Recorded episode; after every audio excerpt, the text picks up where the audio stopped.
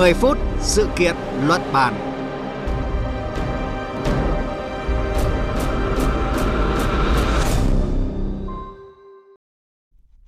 Biên tập viên Minh Châu kính chào quý vị và các bạn. Thưa quý vị, sau nhiều nỗ lực của các cơ quan chức năng, con đường chính ngạch cho xuất khẩu sầu riêng Việt Nam đã được khai thông. Dự kiến ngày 17 tháng 9 tới, lô sầu riêng đầu tiên xuất khẩu theo diện chính ngạch sẽ rời thị trường Đắk Lắk, vùng trồng sầu riêng lớn nhất cả nước để thâm nhập thị trường nước ngoài.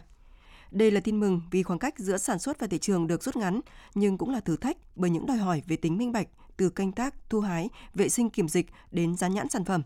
Nghĩa là Việt Nam phải sẵn sàng một quy trình quản lý chất lượng sầu riêng để đảm bảo rằng chất lượng đồng đều trong tất cả các lô hàng xuất khẩu. Minh bạch trong sản xuất, yêu cầu sống còn cho hoạt động xuất khẩu sản phẩm sầu riêng và nông sản chính ngạch. Đây là nội dung 10 phút sự kiện luận bàn hôm nay với sự tham gia của phóng viên Đình Tuấn, thường trú tại Tây Nguyên, địa bàn có mã số vùng trồng, cơ sở đóng gói sầu riêng được xuất khẩu chính ngạch nhiều nhất cả nước.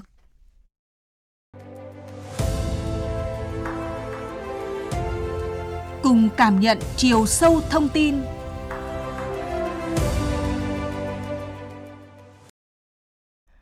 Trước hết, phóng viên Hương Lý thường trú tại Tây Nguyên sẽ giúp chúng ta thấy rõ được sự tất bật của các doanh nghiệp ở Đắk Lắk chuẩn bị cho lô hàng xuất khẩu đầu tiên sang thị trường 1,4 1,4 tỷ dân, thị trường Trung Quốc.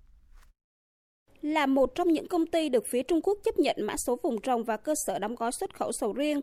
Bằng đường chính ngạch, bà Nguyễn Thị Hồng Thu, giám đốc công ty trách nhiệm hữu hạn xuất nhập khẩu trái cây Chánh Thu, huyện Cà Rông Búc cho biết. Về cái ngành sầu riêng này chúng tôi cũng đã làm là 7-8 năm nay rồi. Lần này thì cảm giác như là cái trách nhiệm rất là cao cái sự mong đợi của bà con nông dân. Ờ, chính vì vậy nên là doanh nghiệp chúng tôi cũng hết sức rằng là là làm cho chỉnh chu làm cho nó có chất lượng ổn định.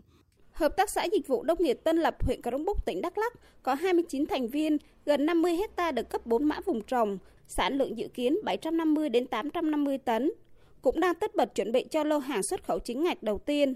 Theo ông Nguyễn Hữu Chiến, giám đốc hợp tác xã, việc được cấp mã số vùng trồng phải đáp ứng các yêu cầu toàn diện về chất lượng và kiểm dịch xuất khẩu là thử thách và cũng là cơ hội để hợp tác xã khẳng định hướng phát triển bền vững của mình. Sau khi được cấp mã thì nhiệm vụ khó khăn nhất và nhiệm vụ lớn nhất là phải duy trì được cái mã, phải sản xuất theo đúng cái quy trình và những cái cách ly cần thiết như đúng bên chỗ nghị định hướng đã quy định. Vâng, các doanh nghiệp ở Đắk Lắk đang tất bật chuẩn bị cho lô sầu riêng xuất khẩu chính ngạch đầu tiên. Tính chung 3 tỉnh Tây Nguyên thì có 26 mã số vùng trồng được chấp nhận xuất khẩu chính ngạch. Kết quả này thì đã tác động đến ngành hàng sầu riêng ở khu vực như thế nào, thưa anh Đình Tuấn ạ? Vâng, thưa quý vị và các bạn, à, ở khu vực Tây Nguyên thì à, mỗi mã vùng trồng có khoảng độ trên dưới 10 hecta, như vậy là 26 mã số vùng trồng vừa được chấp thuận thì tổng diện tích khả năng là trên dưới 300 hecta, sản lượng khoảng 7.500 đến ờ, hơn 8.000 tấn. Trong khi đó thì Tây Nguyên hiện có ít nhất là 20.000 hecta sầu riêng, sản lượng khoảng 200.000 tấn và sản lượng này sẽ còn tăng nhanh trong những năm tới khi mà nhiều vườn cây bước vào thời kỳ kinh doanh. Điều đó có nghĩa là cái hành lang vừa được khai thông cho xuất khẩu chính ngạch ấy, thì tỷ lệ chính ngạch mới chỉ ở mức 4% sản lượng và hiệu quả có thể đóng đếm được ngay trong niên vụ này thì chưa phải là lớn. Nhưng mà với tương lai của ngành sầu riêng thì có ý nghĩa rất quan trọng. Có thể nói là cơ hội đang được đặt vào tay nông dân và doanh nghiệp xuất khẩu sầu riêng. Vấn đề là họ có tận dụng được cơ hội hay không họ làm đủ tốt thì không chỉ 26 mã vùng trồng mà còn có thể thuyết phục được phía Trung Quốc mở rộng thêm cánh cửa chính ngạch cho nhiều mã nữa trong tương lai. Còn ngược lại thì cánh cửa này cũng chỉ đến mức đó, thậm chí là còn à, khép lại. À, tuy nhiên thì khả năng lớn là nhà nông và doanh nghiệp sầu riêng ở Tây Nguyên sẽ làm được tốt vì à, nếu mà làm tốt thì sẽ hết được cái cảnh là xuất khẩu tiểu ngạch với rất nhiều cung đường quá cảnh khổ ải với nhiều chuyến hàng thường xuyên phải cay đầu tốn nhiều thời gian chi phí và nhiều rủi ro hư hỏng ờ, vì như vậy là cái lợi ích đã được chứng minh là rất tốt. À, với hai với kết quả 26 mã vùng trồng được chấp thuận xuất khẩu chính ngạch thì đã cho thấy cái tính minh bạch trong sản xuất sầu riêng ở Việt Nam đã bước đầu đạt tiêu chuẩn. Vậy thì còn những cái thách thức nào đặt ra đối với ngành hàng xuất khẩu sầu riêng ờ, ở các tỉnh trong khu vực ạ? Thưa anh Đình Tuấn ạ. Vâng, thưa quý vị và các bạn như vừa đề cập thì cái tỷ lệ chính ngạch trong niên vụ này chỉ mới khoảng 4% à, sầu riêng của Tây Nguyên thôi. Và còn khoảng 4% nữa đang chờ những cái thủ tục chờ được thẩm định và được phê duyệt. Còn lại là gần 90 hơn 90% với 18 khoảng 18 ngàn hecta nữa sẽ phải chuyên nghiệp và minh bạch hóa từ đầu. Và điều này thì tốn rất nhiều tiền của công sức và cũng gặp không ít thách thức. Lý do là ngành sản xuất sầu riêng ở Tây Nguyên vẫn còn tương đối non trẻ những cái vườn cây kinh doanh sớm nhất ở tỉnh Đắk Lắk á, cũng chỉ mới ở tuổi 18 nghĩa là ở 2 phần 3 thời gian chu kỳ khai thác đầu tiên đại đa số còn lại là những vườn cây mới nông dân chưa có nhiều kinh nghiệm. À, các cái lao động kỹ thuật cao từ khâu làm hoa, chăm trái non đến khảo nghiệm trái già để quyết định thu hái thì nhiều vườn vẫn phải thuê từ nơi khác. Sự yếu và thiếu kinh nghiệm canh tác sầu riêng ở Tây Nguyên có thể dễ dàng nhìn thấy qua cái ờ, giá sầu riêng tươi ở các vườn hiện nay đang có chênh lệch rất lớn. Cách đây nửa tháng thì có vườn bán được giá 65 đến 70 nghìn đồng một kg nhưng mà có vườn thì cũng chỉ bán được 35 nghìn đồng một kg do các thương lái xếp các vườn đó vào các mức chất lượng khác nhau. Nếu mà những cái sản phẩm kém chất lượng lọt vào những cái lô hàng xuất khẩu thì ờ, rất là nguy hiểm. À, với các cơ sở đóng gói thì kinh nghiệm càng là vấn đề lớn. Đa số các cơ sở mới chỉ hoạt động được 5-7 năm và họ mới chỉ được cấp mã khoảng 2-3 năm nay. Quy trình quản lý chất lượng đảm bảo an toàn vệ sinh thực phẩm, nhất là cái khắt khe của yêu cầu phòng chống dịch COVID-19 với các cơ sở này là điều không đơn giản. Nếu họ có lỗ hổng khiến sầu riêng xuất khẩu không vượt qua hàng rào kiểm dịch ở nơi đến thì hàng sẽ bị trả về. Và nếu nhiều lần lặp lại như vậy thì rất có thể là toàn bộ sầu riêng Việt Nam có thể bị từ chối. Vâng, à, để mở cửa được thị trường đã khó, giữ được thị trường lại càng khó hơn. Chắc hẳn là những cái thách thức này thì cũng đã được chính quyền địa phương và bà con nông dân nhận diện ạ. À, vâng thưa quý vị các bạn, việc mà có thể nói là chính quyền và nhiều doanh nghiệp ừ, không chỉ nhận diện được vấn đề đâu mà còn đã có những cái chương trình kế hoạch để vượt qua những cái thách thức đang đặt ra.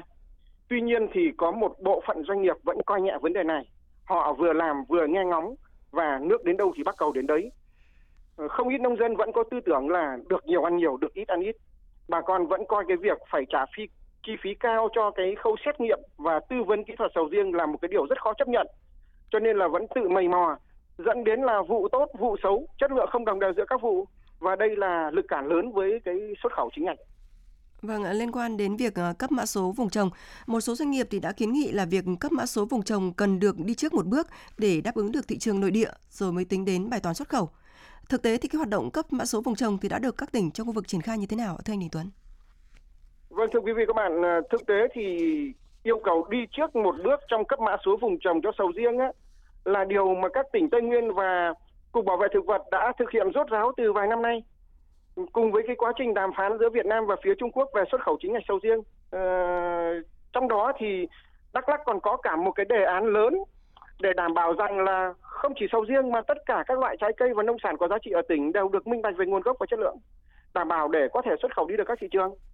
Ờ, theo Chi cục Trồng trọt và Bảo vệ thực vật Đắk Lắk, nếu mà không vướng dịch Covid-19 năm 2020-2021 thì tỉnh đã đẩy mạnh ừ, cái đề án này rồi. Ờ, vì vướng dịch cho nên là mới phải rời sang năm 2022 này.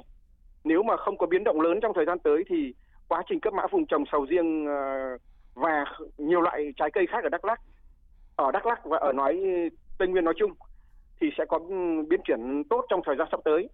Chỉ có điều là do đa phần nông dân xuất khẩu sầu riêng ở Tây Nguyên vẫn còn non yếu về kinh nghiệm nên là cái việc mã số vùng trồng này cũng khó có thể đạt được bước tiến nhanh và và dài. Vậy thì theo anh ạ, các tỉnh nên làm gì để trợ giúp nông dân của mình vượt qua được những cái khó khăn, tận dụng được cơ hội đang mở ra, đưa ngành sầu riêng phát triển xứng với tiềm năng của khu vực ạ?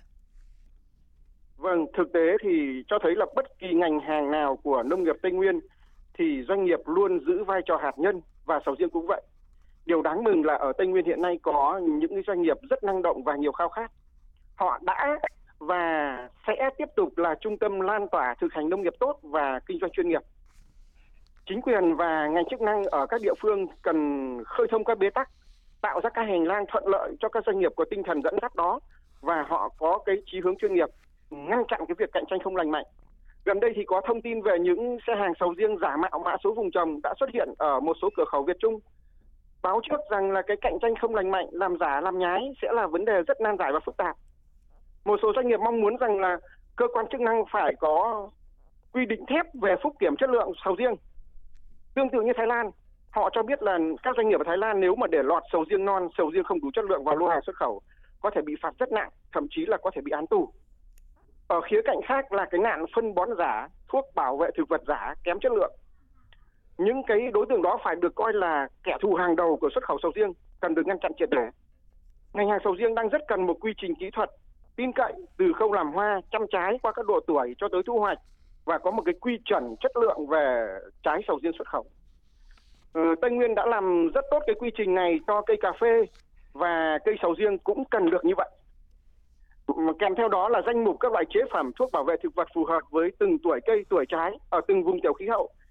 Ờ, không nên để người nông dân phải mò mẫm và bị lừa đảo bởi những tổ chức cá nhân sản xuất phân bón chế phẩm ờ, sinh học thiếu đạo đức và như vậy sẽ cản trở ngành sầu riêng. Vâng, ờ, cảm ơn phóng viên Đình Tuấn với phần trao đổi vừa rồi. Thưa quý vị và các bạn, tại hội nghị phổ biến thông tin quy định mới nhất nhằm triển khai xuất khẩu sầu riêng sang thị trường Trung Quốc vừa diễn ra hôm 12 tháng 9 vừa qua, Bộ trưởng Bộ Nông nghiệp và Phát triển Nông thôn Lê Minh Hoan khẳng định sầu riêng là ngành hàng có nhiều tiềm năng. Việc ký được nghị định thư xuất khẩu chính ngạch mở ra một cánh cửa rộng lớn nhưng cũng song hành với thách thức. Chỉ khi sự minh bạch trong sản xuất được xác lập theo một quy trình bài bản thì sản phẩm nông sản nói chung và sầu riêng nói riêng mới xác lập được chỗ đứng trên thị trường thế giới, lớn hơn là mang thương hiệu quốc gia. Tới đây thời lượng chương trình 10 phút sự kiện luận bàn đã hết. Chương trình do biên tập viên Minh Châu thực hiện với sự tham gia của phóng viên Đình Tuấn, thường trú tại Tây Nguyên, chịu trách nhiệm nội dung Nguyễn Vũ Duy. Cảm ơn quý vị và các bạn đã quan tâm đón nghe.